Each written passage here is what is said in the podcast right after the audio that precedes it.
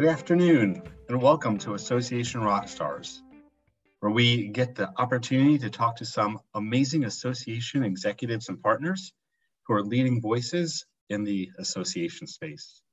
It's my pleasure to be back with you once again. My name is Lowell Aplebaum. I am the CEO of Vistacova, a facilitation providing company in the space where we work with strategy and vision and all good things that help organizations and their leaders to succeed. And today it is my absolute pleasure to have with me Ashley Hodak Sullivan. Ashley has a long tenured history of experience and volunteer management in the space. Uh, we had Ashley and I actually originally met through our involvement in ASAE, and she's currently a rabid and ongoing volunteer as well. Ashley, we're so happy that you could be with us. Thank you so much for having me. So, we always love to start these conversations in a very similar way, uh, which is knowing that we're talking to somebody who has done amazing things and continues to do them. And that means that you have some key strengths. And so, let us know if you have a superpower, what is it? You know, I've been noodling over this question for the last couple days. Um, and I think the one thing I kept coming back to is grit. Mm. Um, I know it, it's an interesting one, but um, one thing, especially working in association management, is we constantly finding ourselves having to persevere and overcome. and that is something that has continued to really resonate with me, both in my personal and professional life. I've definitely had some really interesting challenges and setbacks and uh, disappointments and being able to learn from them, grow through them, get through them on the other side and get through better for it, I think is really, really important. And one of the things that's really kind of helped drive me, besides the grit, is the understanding that there are people that are counting on you. Yeah. Um, those people can be your members, those people can be your team members on a personal level, those people are your family. And so failure isn't an option. And so you have to figure out how to, to get through it and do so in a way that is is successful. And fortunately that's something that's carried through even in good times even when things aren't constantly on fire which is so rare these days. But um even even in in good times it's really this idea of having to do better than you did before. Nothing right. it, it, nothing is good enough if you haven't already beat what you did before it. And so that's something uh, that I really try to remember, no matter if it's a budget or a project or an opportunity, it, it always has to be better than what you did the time before. And, and that's really kept me moving forward. There's so many good things in it. First of all, uh, I feel like you should be working for NASA with failures, not an option. Uh, I like the reference you know, I, I would ask, I think that the idea of grit as a, uh, a strength that hopefully leads to some kind of sustainability through difficult times is something that many people uh, have been seeking, especially over the past few years. Uh, but it sounds like it's something that is a, a skill set or strength that you developed far before the past few years. You know, as you've seen colleagues or friends seek it, uh, those who look to deepen their own uh, gritability, uh, grittiness, grit status, whatever it is. How do you think people do that? Like, how do you become gritty, or like, how do you how do you find that strength? Um, I think it really comes from this idea that first, it can always be worse. No matter how bad things are, they could always be worse. And really coming from a place of gratitude of what you do have, what yeah. you what is going well, what can be changed. Um, and, really understanding the reason that you're doing it. And I think that's where that idea of working for a mission based association or mission based nonprofit is so key is you remember the, the the reason that you work for this organization the reason you work for these people um, and that really is just that intrinsic driver um, of motivation to, to kind of move forward do you have any highlights in your professional journey that you've felt that sort of rewarding nature of working for a mission prop mission-based organization like an association? Like any like moments that stand out that you're like, oh, this is why I'm in the association industry? You know, it's there are many many stories i can share of of just those wonderfully satisfying moments where you're like i'm in the right place at the right time but the one that is really speaking to me right now is getting through the pandemic professionally. um, personal challenges and issues aside, what we were able to accomplish as a team, what we were able to accomplish as an association to really kind of support our industry in a time of insane uncertainty, immense challenges. You know, we represent um, college and university attorneys. I mean, colleges and universities in the midst of a pandemic. It was a very, very difficult situation. And there were so many legal issues to think about beyond the health and safety issues. And so we immediately kind of gathered our strength. I don't think we were remote longer than two days, and we're planning briefings. We're making them free. We're getting them out just rapid pace. We're we're pivoting our meetings, and the idea was not to slow down, but to speed up. Yeah. We were trying to think of ways to still deliver what we've always delivered, but to do so above and beyond what we've ever done before. And it was Herculean, and we didn't expect to have to do that pace for two years, but we did it and being able to hear from our members about how pivotal that work was from the information that was shared amongst one another to us being the channel through which they share that information um, that was incredibly satisfying. And it really was a great reminder of why we do what we do and why yeah. the association industry as a whole exists. It's to create that community to create that shared knowledge which is so so important. How have you taken this two years? It sounds like a really sort of the advantage or the opportunity to have this momentous shift of innovation and of being able to be not just responsive and even on the edge of proactive with everything that's happening it sounds like. You know either individually as a leader within your organization or your organization as a whole what are the lessons from that that you think are sustainable beyond just a crisis moment in time? Like what do you what do you see as the shifts that are you think are going to be more permanent shifts right? Things that actually are changes and not just putting out fires I mean, fortunately, I, I, think we learned a lot of good lessons from the pandemic. Um, and the idea of creating virtual experiences, virtual community, virtual engagement, um, it's something we had dabbled in. We were doing webinars, we were doing online courses, but we were really able to kind of, and through a lot of trial and error, but find an event format that when the circumstances called for it and it had to be virtual, we were able to make it high quality. We were able to make it engaging. We were able to really kind of maintain those standards of excellence that our association has always done. And we, you know, it, it is what we hold ourselves to. And when we were looking at things throughout the pandemic, if we could not perform it excellently and meet the members' expectations the same way that we would for an in-person format, we we really weren't going to do it. We yeah. wanted to make sure that we could maintain that excellence. And so that was something that we really worked through and experimented with. We surveyed and surveyed and surveyed and tried to find the mold that fit. And what's coming out of it is now, um, you know, we're going to take potentially a workshop that will be all virtual. We're starting to do mm-hmm. virtual roundtables that are engaging and members are getting a lot out of. We're seeing an increased participation in our affinity groups, which was something we always struggled with in the past. And so I think we're trying to find what the new normal is. And it's not what was before and it's not what was during. It is kind of a blend of those two things. I love that. I love the the blend of those things. If you go back, where where did your journey in the association industry start? I, I'm I'm proud to say I was a lifer. Um, basically, from the minute I came out of college, I stumbled into the association management industry, um, really on a blind listing for an, a, a search firm. And my first boss asked me, um, "Do you know what an association is?" And little 22 year old Ashley, all shiny and sparkly, just made up some awful answer. And he looks at me and he's like, full of BS, aren't you? And I'm like, maybe. He's like, we'll get along just fine.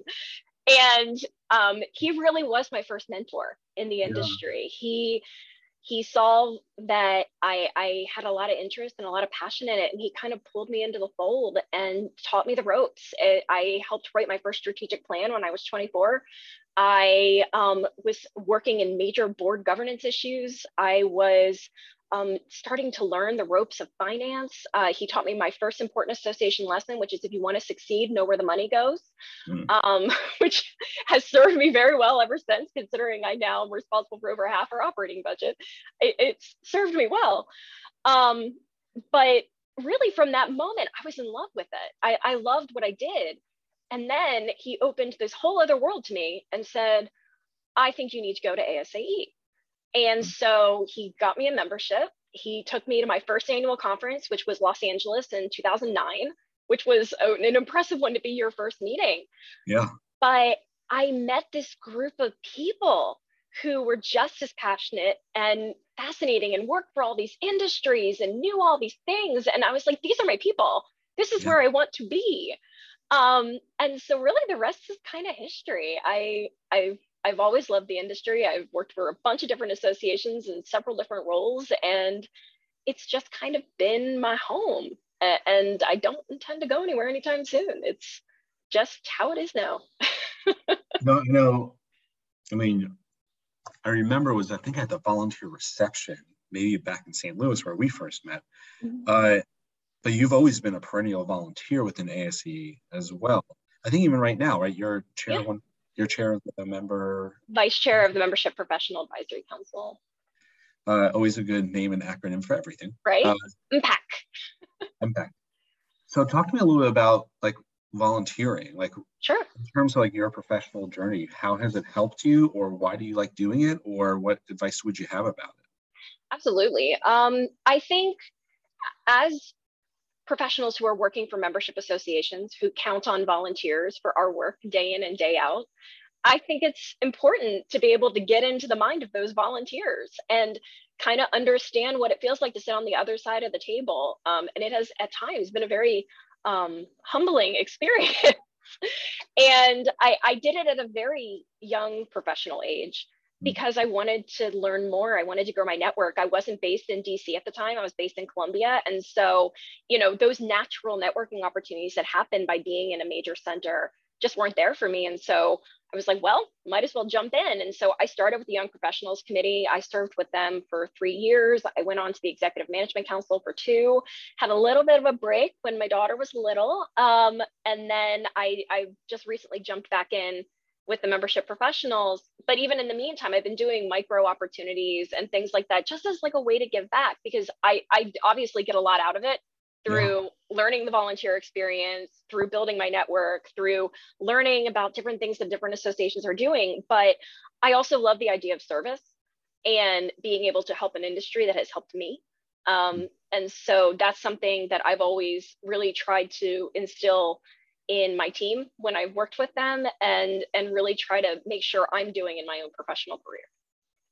You know, the along that journey being in Columbia instead of DC, so being a little more remote outside those perhaps like the direct central area, some of those networking moments, uh, something clearly everyone has experienced over the past few years, right? Is that is the, is the virtual aspect of it.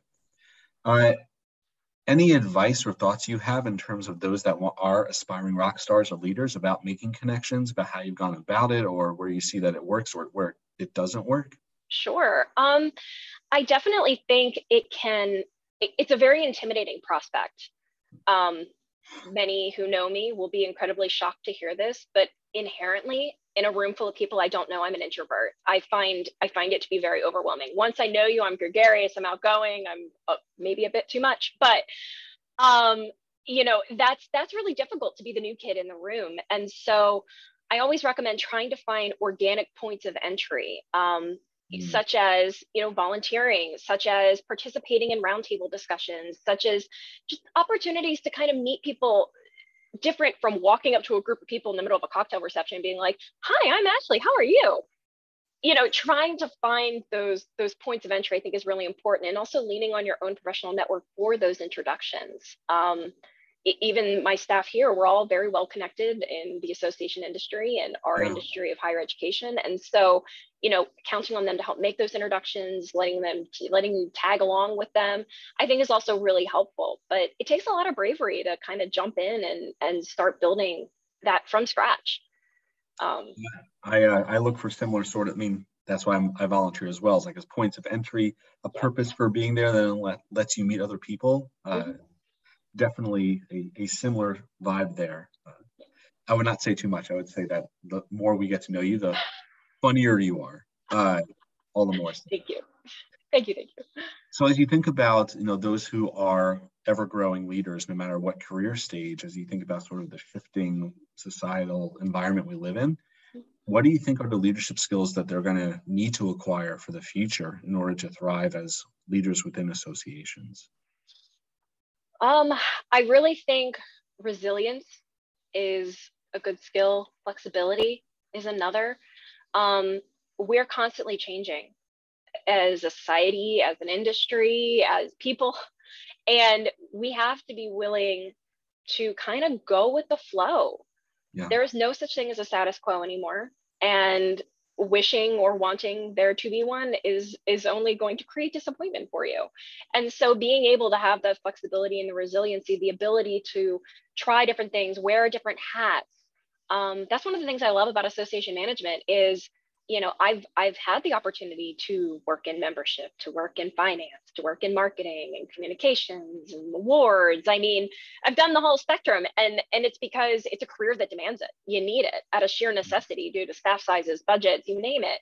And so um having that having a having a professional curiosity to want to learn more i think can only benefit you as you're looking forward into the great horizon. So. I always like to uh, when we meet somebody in the association world, they say their title and then ask them, okay, what do you actually do? Yeah. Right. It's true. Because when when does your title actually describe that? It, it's true. I mean, mine's kind of close to it, but at the end of the day, like my job is about relationships. No. It's membership and marketing. I do membership marketing and sponsorship. It, it, the the most successful aspect of my work has everything to do with the ability to connect and and relate with one another. Um, and you're right. It, it, it, you're a lot more than your job just your position description. And i think it's important to remember that. Well time always goes by quickly when we're chatting. Uh, so i'll ask you i'll ask you one last one which is you know far far far in the future when the professional journey is starting to wind down what's the legacy you hope you leave behind in the association space? I think my legacy is going to be it's not a want, it is a going because it has been something I have worked on my whole career, but is to always find, always leave an association, an organization, a team better than when you found it. Mm-hmm. Um, that is my goal. When I first start a new role, I walk in and I say, okay, what can we do to make this work better? Now, it might be improved policies, it might be improved processes, it might be improved money.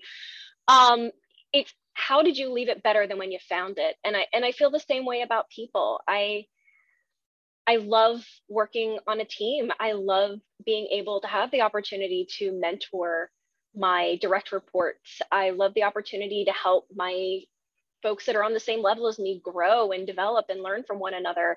I even love the opportunity of every once in a while being able to teach your manager or your your supervisor or your your CEO something new. And mm-hmm. so being able to to leave people, leave associations, leave things better than when you found it, that is that is always my goal. And I hope I can look back on my career long long time from now and know that I did successfully do that. Well, I have, I have no doubt you do that for your organizations and certainly our conversation today some of these great nuggets of truth and wisdom. Uh, hopefully, I think some of those ripples of better are going to come out of that as well for the larger community. Thank you so much for being with us thank today. Thank you. This has been wonderful. And as always, thank you to Amy Hager, who's been chatting with you all in all the social media good places, and to all of you for tuning in. Association Rockstars continues to be a community of collaboration and support. If you know a rock star you think that should be on here, please send their name in.